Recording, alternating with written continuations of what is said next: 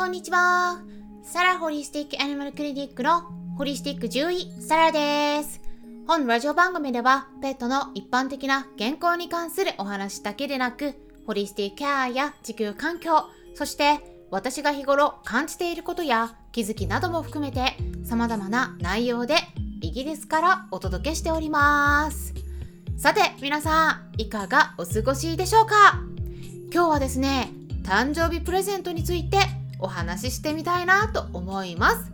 まあ、最初にですね、ただちょっとだけお知らせさせてください。本日の夜7時55分、つまり夜8時の5分前からですね、クラブハウスのエコロジカルドッグライフクラブにて、ペットフードに含まれる添加物についてゲストスピーカーとしてお話をさせてもらいます。はいイギリスとかヨーロッパにおける添加物の法律と日本との違いもありますのでそのあたりについても触れていきますしちょっと新しい情報もありますので興味のある方は是非聞きに来てください。はいということなんですけれどもさて実はねおととい7月7日うちの猫たちの誕生日だったんですね。皆さんは一緒に暮らしている動物たちの誕生日が来たらどんな風にお祝いしていますか？何をあげるか？迷ってしまう方もいらっしゃるかもしれないですよね。まあ、人間の場合でも誰かの誕生日が来たら何を渡したら喜んでくれるのか？迷ってしまうこともあるのではないでしょうか？ちなみにですね私だったらまあ昔はいろんなものをもらうと嬉しかったんですけれども、まあ、年齢が上がってくるとねなんか欲しいものってあんまりなくなってくるんですよね。うん、え何が欲しいって聞かれたら多分ね時間とか若さとか体力とか健康とか知識とかなんかそういうものじゃないかなと思うんですけれども皆さんだったら誕生日には何が欲しいですか？私はねまあ最近相手が人間だったら、まあ、人間だったら やっぱりペットを飼ってる人ならではの話になると思うんですけれども人間だったらね Amazon のギフト券あげてしまうこと結構多いかなと思うんですよね。まあ、ギフト券だったら自由に自分で欲しいものを選んで購入することもできるから、まあ、すごく便利ですよね。うん、ただ昔だったらねデパートで利用できる商品券とか、まあ、ギフトを選べるカタログを渡したこととかもあったんだけれども、まあ、コロナ禍になってからはね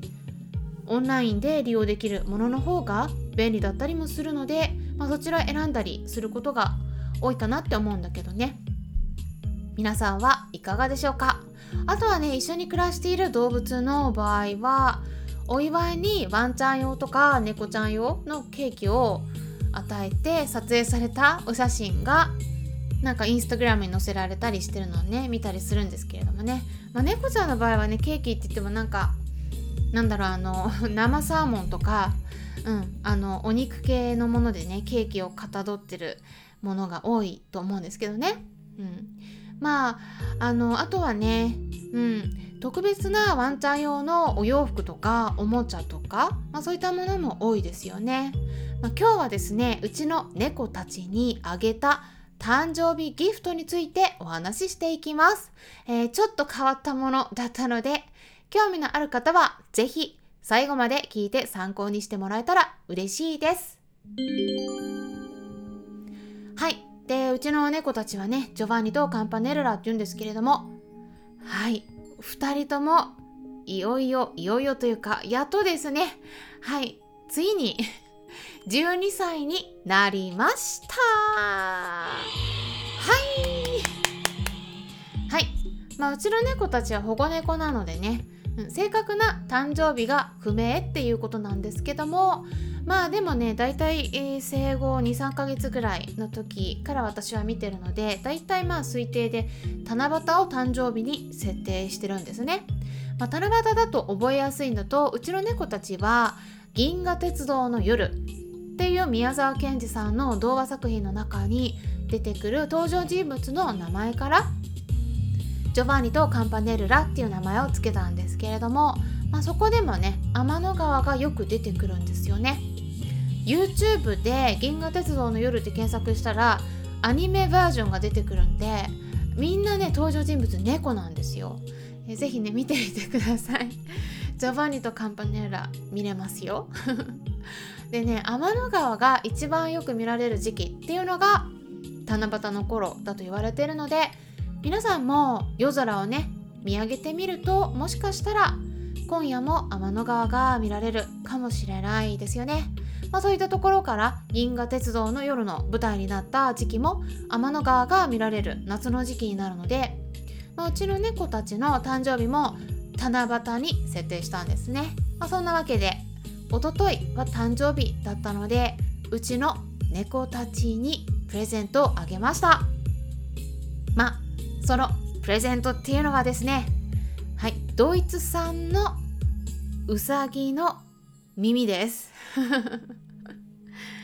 日本だとあんまりねあげてる方いらっしゃらないと思うんですけれどもうさぎの耳をそのまま乾燥させたものなんでちょっとねうんちょっとリアルなんですよ。はいあのちょっとアイコンにね出せればと思うんですけれどもお写真。うんあのうさぎの毛がね生えてるんですよね。でねあのちょっとね猫用っていうよりは犬用なので、まあ、ちょっと大きめで食べても OK なもの、えー、ペットフードっていう感じでね、はい、食品なのでね、うん、っていうことでねペット用の食品ということで、うん、販売されてるものだったんですけれども、まあ、カンパネーラの方は、うん、結構もともと慎重派なんですよ。新しいものに対して。だからまあ予想はしてたんだけれどもあんまり興味ないって感じだったんですよね。でもワイルド系の ジョバンニの方がまあ、うさぎの耳ねあの最初にちょっと舐めたりして興味なんかあるのかないのか分かんない感じだったんですね、うん、初めて与えたんですよ。でなんかその後ね前足でちょいちょいってねちょっとかける感じで、えー、なんかどう扱ったらいいのか分かんないみたいな感じになってたんでそのままねえちょっとね私も少しやることがあったので、えそのまま放置して 離れてたんですね。まあ、それもね10分くらいだったかなって思うんですけども。はい。でね戻ってきたらたったの10分ぐらいでもうねそのうさぎの耳の3分の2くらいがね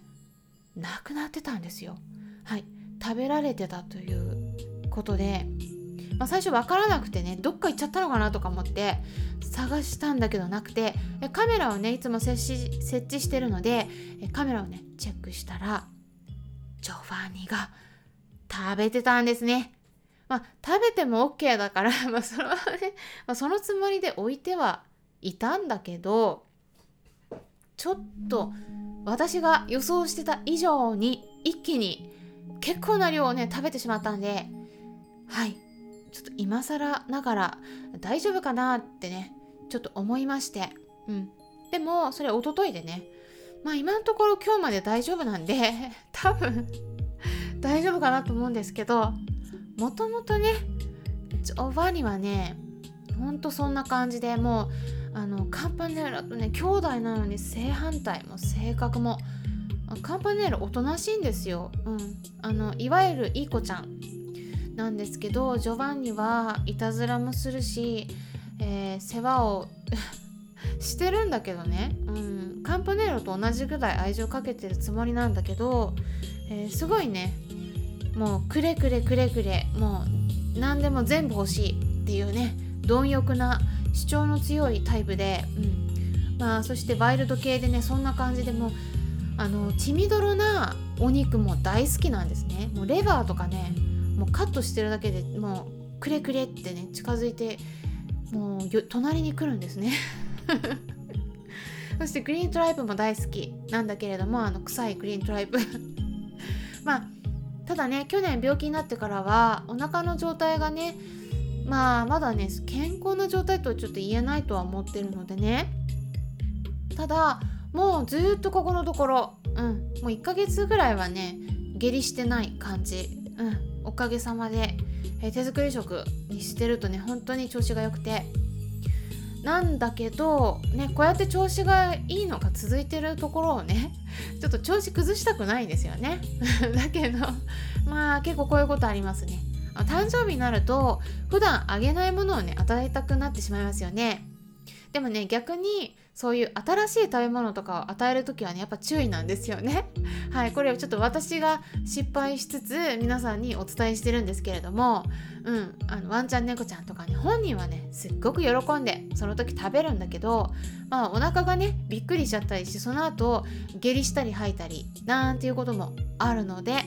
皆さんは私の真似をしないようにご注意くださいっていうねお話でした。はい。まあ私もねちょっとだけあげるんだってよかったと思うんですけどはいちょっと席を外してしまってねカットしてればよかったんだけど私はちょっとむしゃむしゃね歯を使ってもらいたかったんですね。だから そのまんま置いてたんですよ。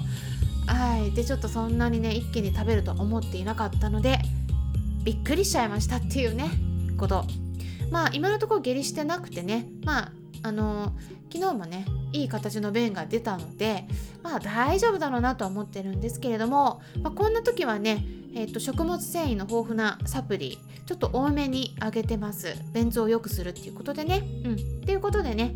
はい皆さんぜひね、え今回の話も参考にしてもらえたらと思います。日本だとねうさぎの耳ってなかなか手に入るのは難しいとは思うんですけれども、まあ、結構ねイギリスだと人も食べるんですね。食用としてね、うん、お肉屋さんに販売されてたりするので、えー、なんかね そうなんだなっていうふうに思っていただけたらと思います。はい参考になったという方はよろしければいいねボタンのクリックとかフォローもしていただけたら嬉しいです。それではまたお会いしましょう。ホリスティック獣医サラでした。